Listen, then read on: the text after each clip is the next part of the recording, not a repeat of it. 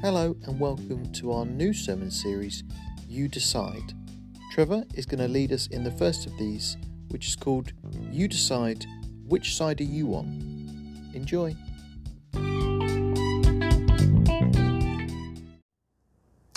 Don't you just love the internet? I think we've all grown to discover that the internet isn't a kind of added extra, it's an essential part of life now. I think we've all discovered we can't live without it. Uh, just wait till the Wi Fi goes down in the house and you discover how much everybody needs the internet. the great thing about the internet is it gives us a window into the world, not just around us, but around the world. We get to see so much, and I suppose it depends what you use the internet for, depends on what you get to see. And I think what we've discovered as a society is that on the internet, you can also find the most dreadful behaviour, the most dreadful place for trolling and bullying and rudeness and arguments and people talking in a way that they wouldn't face to face, but on the internet through that safety of distance and maybe anonymity, some of the worst parts of human nature comes out. And maybe even more so at this current time. Everyone has an opinion. Everyone has an opinion about everything, and everyone must listen to my opinion or to your opinion. Not only that must they listen, you must agree. If you don't agree with me, then I'm going to tell you 20 reasons why you're wrong. And that, that culture in our behaviour in our society of, of, uh, of internet battles and keyboard warriors fighting has not only happened in our society, it seeps in to the church when we go online. And as I use the internet, as I look around, not only just at things like Facebook, but YouTube and news sites and what's going on around the world and in our nation and even in our own community or our church, is I see that behaviour creeping in. Not even creeping in, it's maybe become part of who we are. And what I far too often see is division. The church divided either in relationships or in denominations or in movements or in viewpoints. There, there are far too many armchair heretic callers, someone who wants to create a YouTube channel or a blog somewhere that wants to knock someone else's ministry.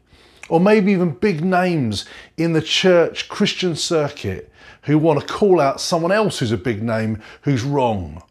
And we see this division. And just, you know, if you wonder about it, spend a little bit of time on your Facebook feed Find, find a little bit of time on your Facebook feed and look, and you will find friends, Christian friends, maybe people in the church, people who are around you, people who follow Jesus. One person will say, you know what, this government, they need our sympathy. They're trying so hard. This virus is so difficult. And you'll find someone else saying they're buffoons. They haven't got a clue what they're doing. Two very strong opinions. You'll find someone saying, we should stay at home and keep everything safe. And you'll find someone else saying, no, the government's trying to suppress churches and we should get back to church and we should get out there. And beyond just those kind of little differences of opinion, you find there are some issues that when you hit a nerve, the division can go quite deep. And that thing, that thing called division, it's one of the oldest and most common strategies of Satan. The oldest, most common strategy of Satan. Just think through the history of the Bible, right back to the very first family in the Bible. Division came with Cain and Abel, divided brothers, one hating on the other. Wind the clock forward and you get to Jacob and Esau, two twin brothers wrestling with each other, trying to have one up on each other, divided families. Joseph and his brothers, divided, selling their, their brother into slavery, a divided family. Even when you get to the point of the people of Israel and God establishes a king with David and then his son Solomon, and then the kingdom divides between the northern kingdom and the southern kingdom. You see this story throughout the Bible of the enemy's strategy being division. And so it's no wonder when you get to Jesus, when Jesus arrives, one of the key words that he says is in his final prayer that's recorded in John chapter 17. In verse 21, Jesus prays and he says, I pray that they will all be one. Just as you and I are one. That's his prayer for his people that there wouldn't be division. You know, the enemy has a strategy of division. That's his most oldest, most common strategy is to bring separation and division. But God's plan is to reconcile. The enemy divides, God reconciles. And we have to decide which one of those do we want to be in? Which side are you on? You know, this trick of the enemies to bring division, Jesus comes and he prays that they would be one. And that prayer was answered in his people for a short while. And we read in the book of Acts, Paul and Barnabas, who did ministry together, in the end reach a point of division. They fall out with each other and go their separate ways and minister in different ways. As church history winds forward, we have the division of the Orthodox and the Catholic Church. You get to the Reformation and you get the, the split from the Catholic and the Protestant Church. And now we find ourselves in a place where there are multitudes of denominations just in our little country.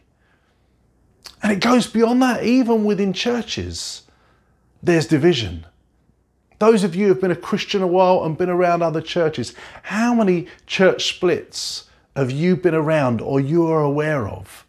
Where churches that were once so close become divided, division and disagreement creeps into the church. Some argument happens, two people have a disagreement and both start gaining people on each side. Someone's for someone else, someone's for the other side, and people take sides, and churches split. If you've not been around this, I want to tell you this is a sadly well worn path. And, and when what we see is not something that we could call unity in the body of Christ. Jesus' prayer that we would be one, his prayer that they will be one. Just as you and I are one, Father, may my people be one. That prayer of his is yet to be fully answered. And so, with that backdrop, with that recognition that division goes through the Bible and through our history, it's no wonder that as we journey through the book of Philippians, that in the midst of everything that Paul writes, he stops to spotlight this issue. We're working through the book of Philippians. We're in the final chapter of Philippians. And in Philippians chapter 4, verses 1 to 3, Paul writes these words. He says, Therefore, my brothers, whom I love and long for, my joy and crown, stand firm thus in the Lord, my beloved. I entreat Euodia and I entreat Syntyche to agree in the Lord. Yes, I ask you also, my companion, help these women who have laboured side by side with me in the gospel together with Clement and the rest of my fellow workers whose names are in the book of life. If you if you were reading through Philippians, you might pass these few verses by. Three rather strange verses in the midst of everything else that Paul writes, rather personally to the church and to people. Two strange names that aren't very common to us. We don't hear them in our modern culture.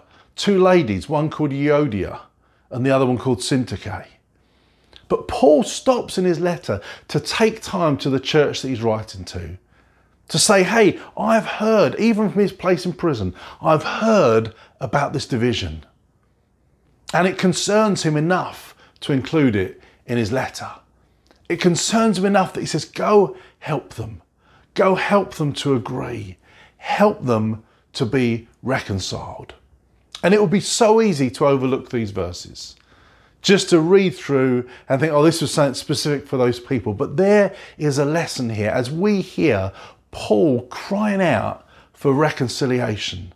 As he cries out, Help these women, there is a lesson here for us as we learn to reconcile, as we learn to bring reconciliation. If the enemy's strategy is through division, God's strategy is through reconciliation. And as people who are in God's family and on God's side, we are in the business of reconciliation.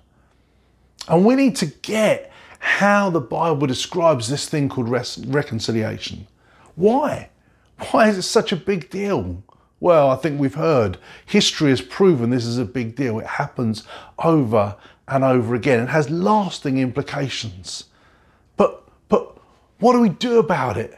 Where do we come from? What's the basis for this? Well, I want to use these few verses to talk about the hearts for reconciliation. I want to talk about the ground for reconciliation and the purpose. Jesus' church has divisions that, that takes place just like these two ladies were divided. It happens so often in churches, in Christian communities, in not just within a church, but maybe in Christian friendship groups where division comes in, where the enemy has his way and brings division. And God wants to cause us to bring reconciliation. It's ironic, really. So often, you and I, we pray to Jesus to answer our prayers. But I believe in this issue, Jesus is asking us to answer his prayer. Jesus prayed, let them be one. And as I want to show you this morning, through these verses and through the truth of the Word of God, God calls us to bring reconciliation, to bring people back together where the enemy has had division. And so, not only that we as individuals would not be divided with others, that's one issue, that we can have a division with a brother or a sister in Christ. We can have a falling out or a pushing away or a staying away from each other. That is an issue. But also that we would be those who would help those who are divided to come together.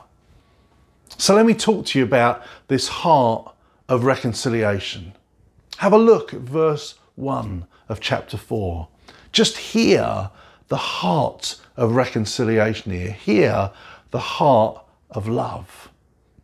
Paul says, Therefore, my brothers, whom I love and long for, my joy and crown, stand firm thus in the Lord, my beloved. You might want to underline some words there in your Bible. He talks about those whom I love and I long for. He calls them my joy and my crown. He, taught, he calls them my beloved. These are words of love as Paul speaks from a heart of love into this situation. And this whole thing about reconciliation starts from a motive of love. Look at these words here. These are loving words, they're words of affection. And let me say, as we step into helping bring reconciliation, you've got to do that in love. Without a motive of love, you're dead in the water. Without a motive of love, what we will do is put this good advice into practice badly. When you step into a place, imagine there are two people, they're Christians, they're brothers and sisters in the Lord, but they're divided. And maybe they're, they're throwing words at each other, maybe in face to face, maybe on the internet, maybe to each other or to others about each other. When you step into that, you are stepping into the middle of two people who are not getting on with each other. And when you step into that, if you're not starting from a position of love, they can tell your motives. Everyone who's got two sides is looking and going, Are you for me or are you against me? And so you have to love. To step into the middle of a battleground, you have to love. You have to come from a motive of love that says, I'm not after any side, I'm coming because I love you and because I want to bring reconciliation. And what does he say in that? He says, Stand firm in the Lord. I think when we hear those words, we often hear the stand firm.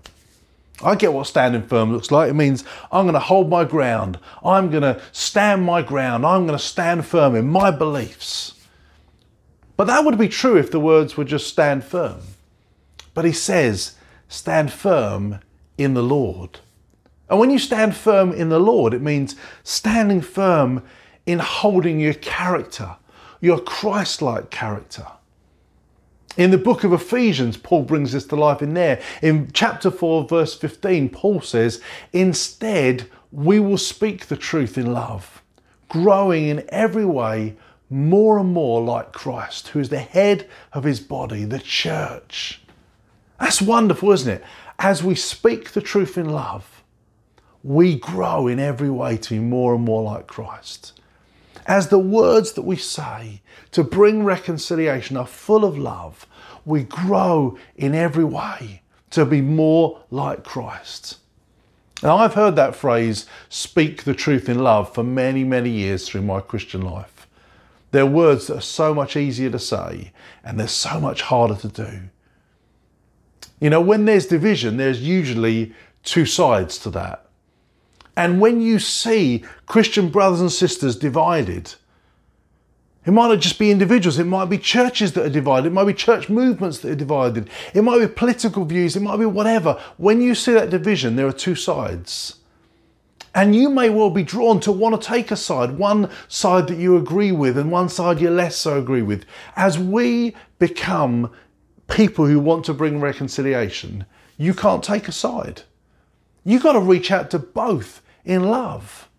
I mean, yeah, both. Even those who you don't really agree with, you want to reach out to them in love. And so your words, your actions, your motives have got to be grounded in love. And so it begs the question how do we do that?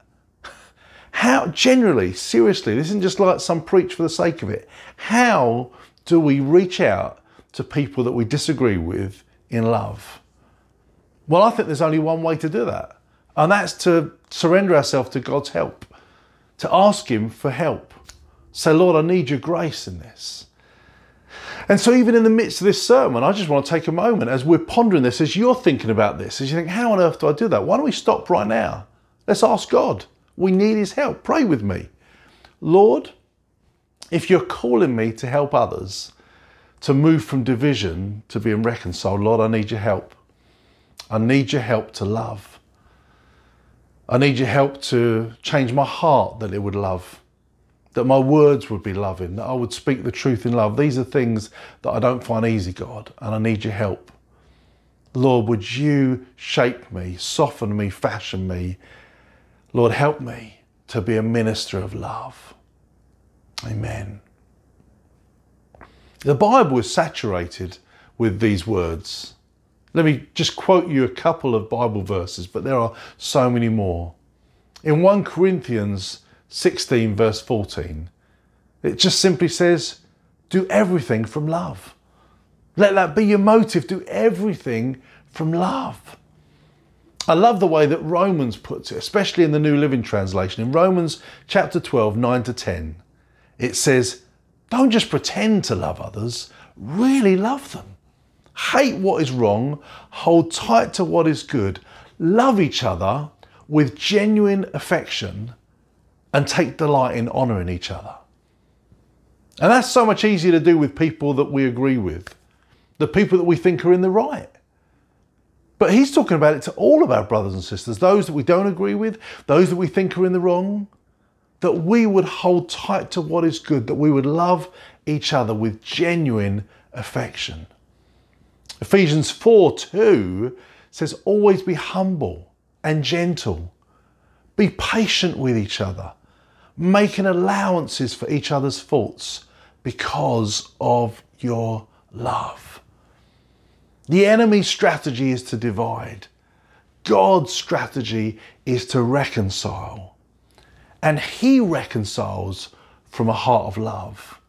And He calls us to bring reconciliation from a heart of love. And so the foundation for this, the heart of reconciliation, is love. The ground on which we stand in, the ground for reconciliation, is given to us in verse 3. Verse 3 says, Yes, I ask you also, true companion, help these women who have laboured side by side with me in the gospel with Clement and the rest of my fellow workers. Do you hear these words, true companion? Labouring side by side, fellow workers. He's saying the reason The ground on which we can come together and reconcile is that we are co workers side by side. Whether you realize it or not, every Christian brother and sister on this planet is a co worker with you. We are an army, an army. And the tragic thing about Jesus' church is we're the only army who has more casualties through our friend, friendly fire. We're the only army who has more casualties through friendly fire. Someone has a go at someone else's ministry. You find them, they're out there on YouTube. Someone somewhere has an opinion about someone else's ministry, calling them a heretic, calling them a fake, telling you that they're wrong. Everyone is out there saying these things. Friendly fire. Someone somewhere is saying you should go back to church. Ignore what the government's saying, get back to church. And someone else is saying you should obey the rules. And then these two are criticizing each other. They're there if you look for them. I get most of these on my news feed. The church is divided with this friendly fire. One person says Black Lives Matters, and someone else says, well, all lives matter. And then the war of words start between the two. One says we should fight for LGBTQ rights and the rights of those who are oppressed, and another says, no, no, no, no, that's compromise. We're compromising the gospel. And then the war of words starts. We see these divisions going on within the Church of Christ. We're the army that has more casualties through friendly fire. And Jesus' prayer is that we would all be one. You know what? The church down the road from us is not our rival. They're our fellow soldiers. The brother or sister on the internet that you don't agree with is not your enemy. They are a fellow soldier. You might not always agree. You might not always agree with me. You might not always agree with this person who you might have in mind right now, but we're on the same team. And you know what I struggle too?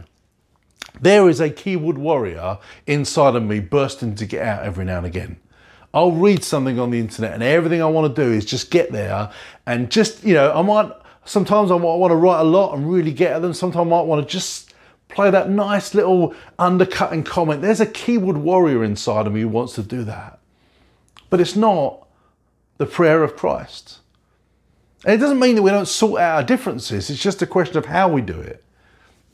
I remember a story uh, that, about my dad. I remember this as I was a child. So way back before the internet, before podcasts, before you could get messages online, um, people still wanted to hear sermons from other churches. And my dad used to receive tapes. If you don't know what a tape is, go ask your parents. We used to, he used to receive tapes of sermons from another church over in America. And then one day, my dad really felt there was a word of critique for this church that they needed to be corrected.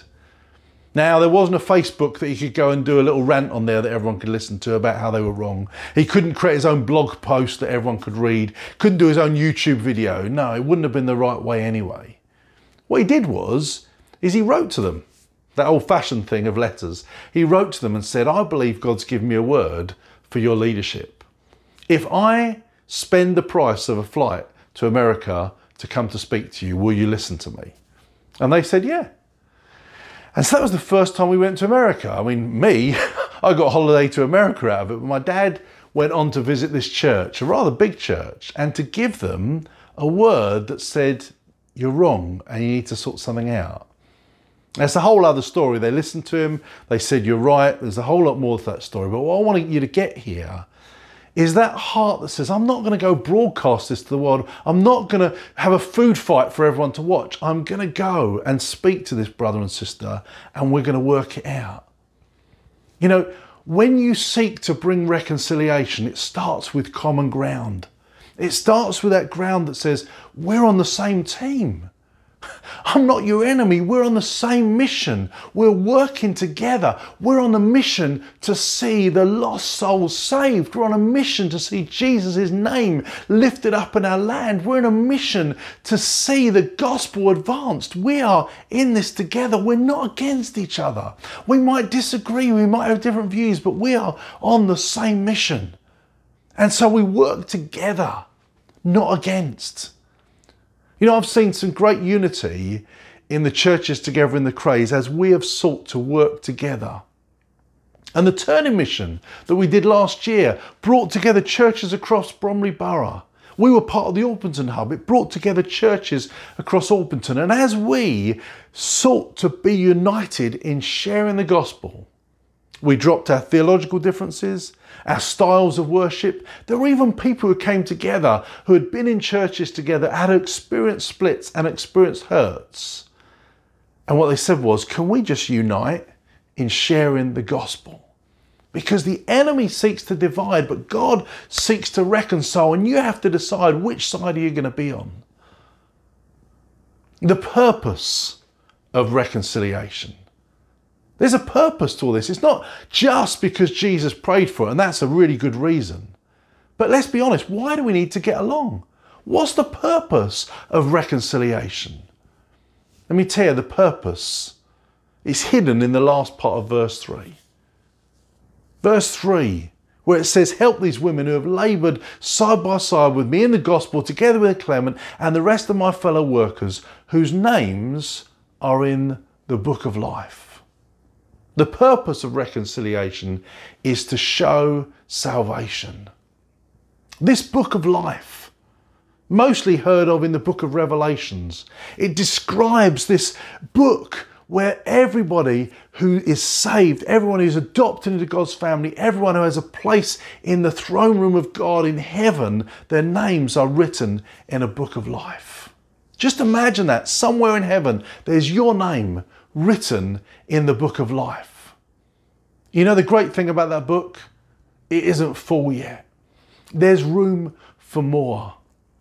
And God's mission is to see more names in the book of life. We are called into this mission that God has. It has a name. It's called the ministry of reconciliation because where the enemy's mission is to divide and God's mission is to reconcile, He works through His church, through you and through me to bring this reconciliation. You know, what message does it bring when we bring reconciliation? We tell when you take two people two parties, two groups, two churches, two sets of people who are divided, and you bring reconciliation. You preach a message louder than any sermon on the internet going viral, more views on YouTube.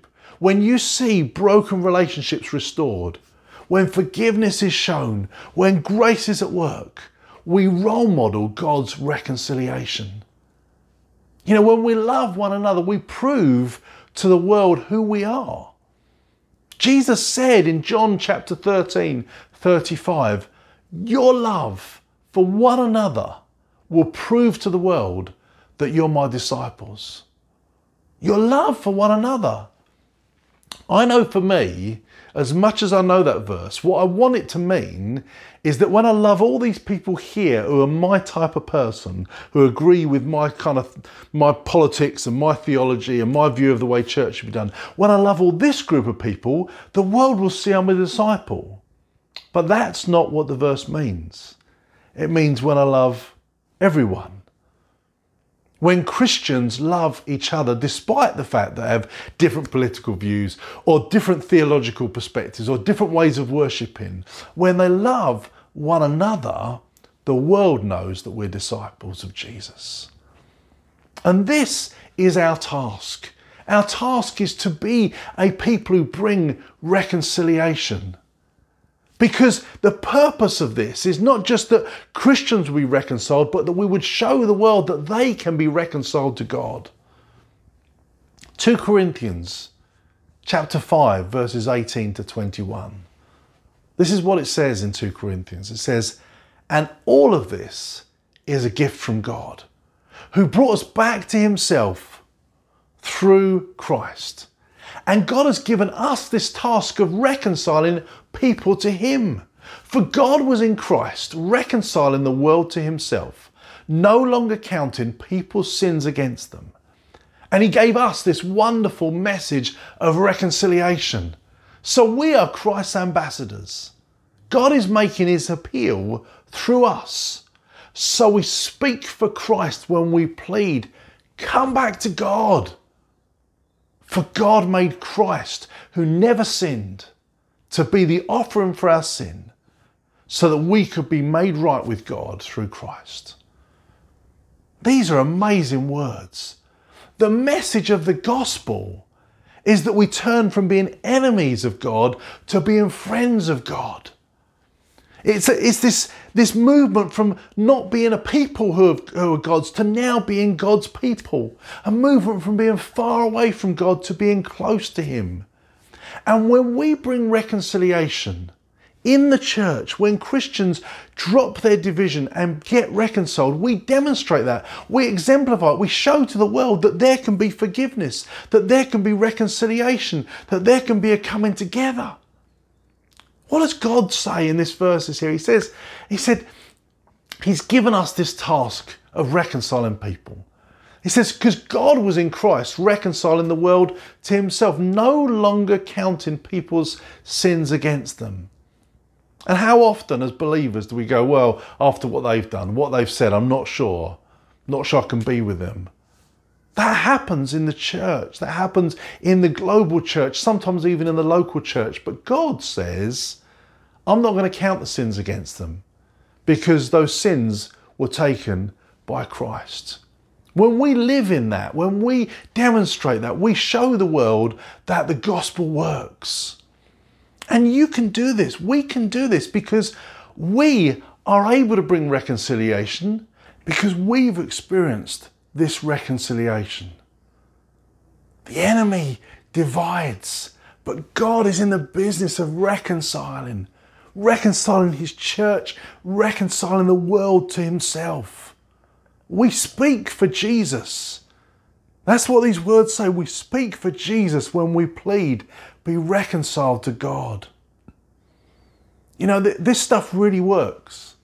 This gospel truth of God reconciling himself, of the church being reconciled, uh, this really works. And I want to I want to tell you how how nervous I am actually in this preach, how worried I am in this preach, even in even in the midst of preaching this right now. I don't know what your reaction is. I'll tell you my worry. I have two worries. One is that that you would pass these verses by and miss the power of them. Miss the, the importance of this, miss the, the power and the call upon us to bring reconciliation. And my other fear or worry is that you'd think, why is he going on about this? Is there some big issue? Is there some falling out, some schism, some problem in the church? Well, as I've said before, I love preaching through a book in the Bible because it means you preach what's in the Bible. And so I'm not preaching it because there's some issue. I'm preaching it because it's in Philippians and we're working through Philippians.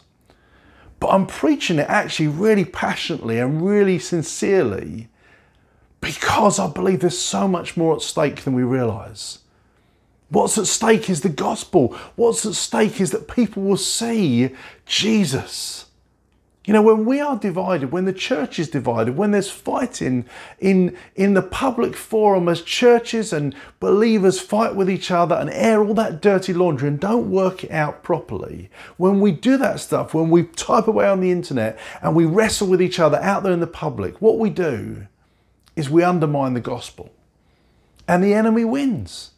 The enemy wins another day of division. And we take away the power of the gospel because, in one hand, we're saying Jesus forgives, and in another hand, we say, Yeah, but I don't forgive you.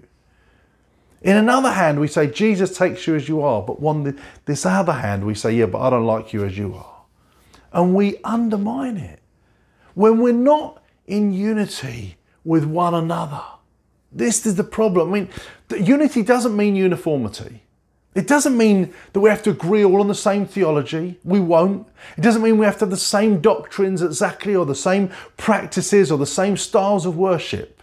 But we have to agree in the gospel, in coming together for the sake of the world, for the good news to go forth, for Jesus' name to be lifted up. We have to agree there. You know what? When we can reconcile our differences, we step into God's way. We step out of the enemy's plan for division. We step into God's plan for reconciliation.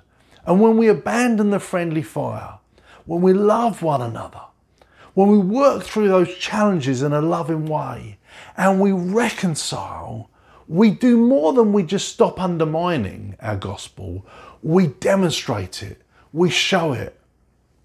And I, I, I want you to hear that when we do that, when we visibly, when we visibly reconcile, it's like we're shouting love to the world. We're shouting forgiveness. We're preaching a bigger, bolder message than anyone could ever believe. I want you to hear the reality of this, and I promise you it will blow you away. I want you to hear a very short conversation between two people. There's a man called Kerry Nieuwhof. It's a podcast, and he's interviewing a lady called Danielle Strickland. And uh, there's no video to watch, so you just have to listen to the audio. But I want you to hear this story from Danielle Strickland of what she experienced in Rwanda and how this gospel truth of reconciliation can change things in a dramatic way forever. Have a listen to this. Yeah, I mean, I think that this, I mean, all this kind of really came to head for me. I was in Rwanda with uh, World Relief, and I was sitting in this village called the Transformation Village. And there are these centers in Rwanda, you know, where which suffered that genocide 20 years ago, Yeah. where we all just were like, you know, over a million people were killed in 40 days. It was crazy, massacred. And I was sitting in this transformation village, which are kind of these like examples Rwanda has used to say, we're going to rebuild the country. We're never going to let this happen again. Hmm. And they've used this thing called one people. So you're not allowed to be a tribe. You're just Oh. Rwandan now. There's no tribes There's no anymore. Hutu, Tutsi. Yeah, there's no divisions anymore. We're no mm-hmm. longer going to live this way. So what they did was they looked for people that would live sort of reconciliation in real life in these transformation villages so they could say this is what it looks like. So we visited one of these transformation villages and we met Grace who lives there and her neighbor John and Grace tells us, you know, about the massacre of her family. She's the only survivor. Just sort of about her own trauma and her own journey of like getting to forgiveness as a way of coping, just like living, because otherwise she would just want to off herself every single day. And she talked about how forgiveness was one of the ways that unlocked healing in her life. And we're just like, that's awesome, you know, great. And then she's like, now I want you, I want to introduce you to my neighbor. My neighbor's John. And she like literally reaches over and grabs his hand tenderly. And he says, John is also the man who killed my family. And we were like, I'm like three feet from them. And I'm just like, no, no, that's not a thing. Like, you can't, that's not a, th- like, that's, you've just taken this thing way too far. Yeah, yeah. you know and then john begins to tell his story through tears. And like every time he would like not be able to speak she would just reach over and like pat his hand. And at one point she just said i'm so glad you're here john. I'm so oh, glad you're here and john talked about like being part of this massacre killing her family like being caught up in this like thing that happened and then just being so filled with self-loathing and hiding. He was a pri- you know 150 prisoners they had in rwanda and he was one of those prisoners and he talked about every morning he would get up and just want to off himself and wondered like why he was alive and and then some christian rwandan christians went in to visit and minister to prisoners all these people that had massacred their family and said you know you can you can be forgiven. This isn't the end. This isn't the last uh, act. There's an act bigger than this. It's called a resurrection. And jesus is the the king of that act. And so anyway he received jesus and he sort of was like maybe i could be forgiven. And then they were like anyone that wants to make restitution willing to tell the truth about what happened and wants to serve you know rwanda and rebuild the country uh, will reduce your sentence by half if you're willing to be part of this project so he was like, I don't think I deserve it. And I think I probably should die, but I really do want to rebuild this country and I want to make things right. And so he put up his hand for the project. So he, they moved them into this transformation village. Grace and John gave them a plot of land with a pile of bricks in the middle and said, okay, build a new life. And so then they started, because we're just like full of, like, we're like, what? How? Like, ah. like- Unbelievable. uh, yeah, like totally. And I'm just, I can touch you, but I still can't believe this is happening. And so they just said, you know, every day we would meet at the brick pile. And she said the first thing we did was we separated our property so we wouldn't have to see each other because I was filled with fear and he was filled with loathing and shame. So every time we met each other, this fear and this shame and loathing would come in. So he said we tried not to make eye contact. And we just went about building our own houses on our own plot of land. And but we kept meeting at the brick pile. And Grace said, I found there were things I couldn't do. And I would have to eventually ask John for his help. And John would not only help me, but every time I would take a break, he would come over and he would work on my house. And he would do things to, you know, and every time we met, she said, eventually we started looking at each other in the eye. And eventually we started, and now we're like the best of friends. And I'm, he's family, I, then my family's gone, and I'm his family. And we've decided to live a reconciled life. And we're there's not a dry eye in the place. Like we're just like our mouths are dropped to the like we're just like, okay, now forgiveness just became something that like I need to do more of. And also you realize, whoa, this message, like it's power. And then when Paul says, you know, this is the ministry of reconciliation and it is the good news, you're like, it really is the good news. I mean, it's otherworldly. This is a sign and a wonder that there's a way of life that's different. We do not have to be stuck in these perpetual, you know, victimization and, you know, just we can be free and that the world's desperate for this. And I think between women and men, this is the most important message of all. Like, it's time to live a different way. It's an amazing story. What, what can I add to that?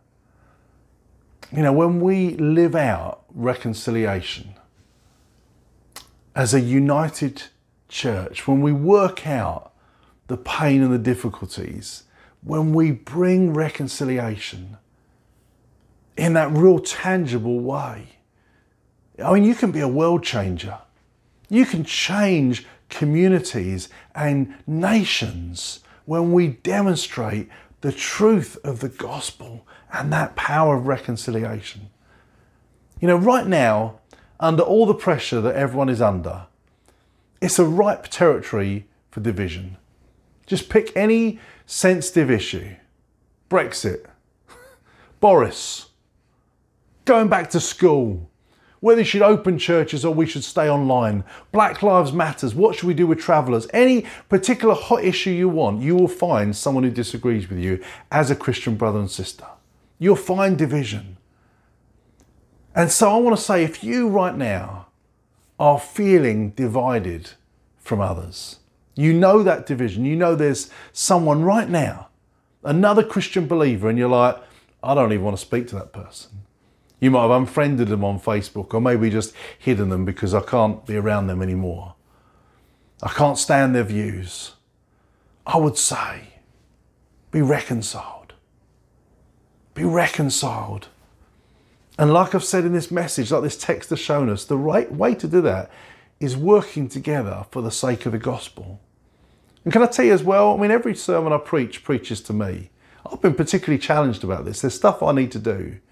There are a couple of Christian leaders who I don't agree with, and I'm just avoiding them right now because I just don't like what they stand for.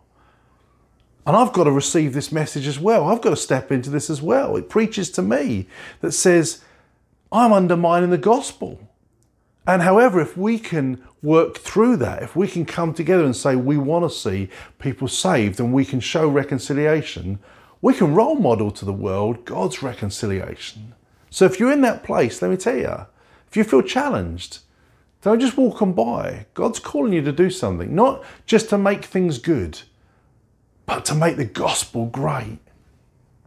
But also, I would say, if you see it, you see it on your Facebook feed, you see it in your friendship group, you see it in the people around. When you see Christians divided, don't just walk away.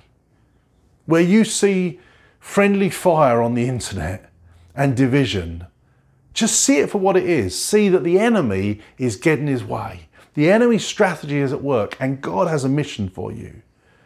The enemy is dividing, God is reconciling. Which side are you going to be on?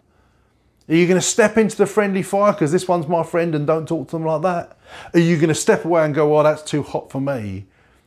Or are you going to step in and come alongside each of them side by side and go, hey, hey, we're on the same team, aren't we?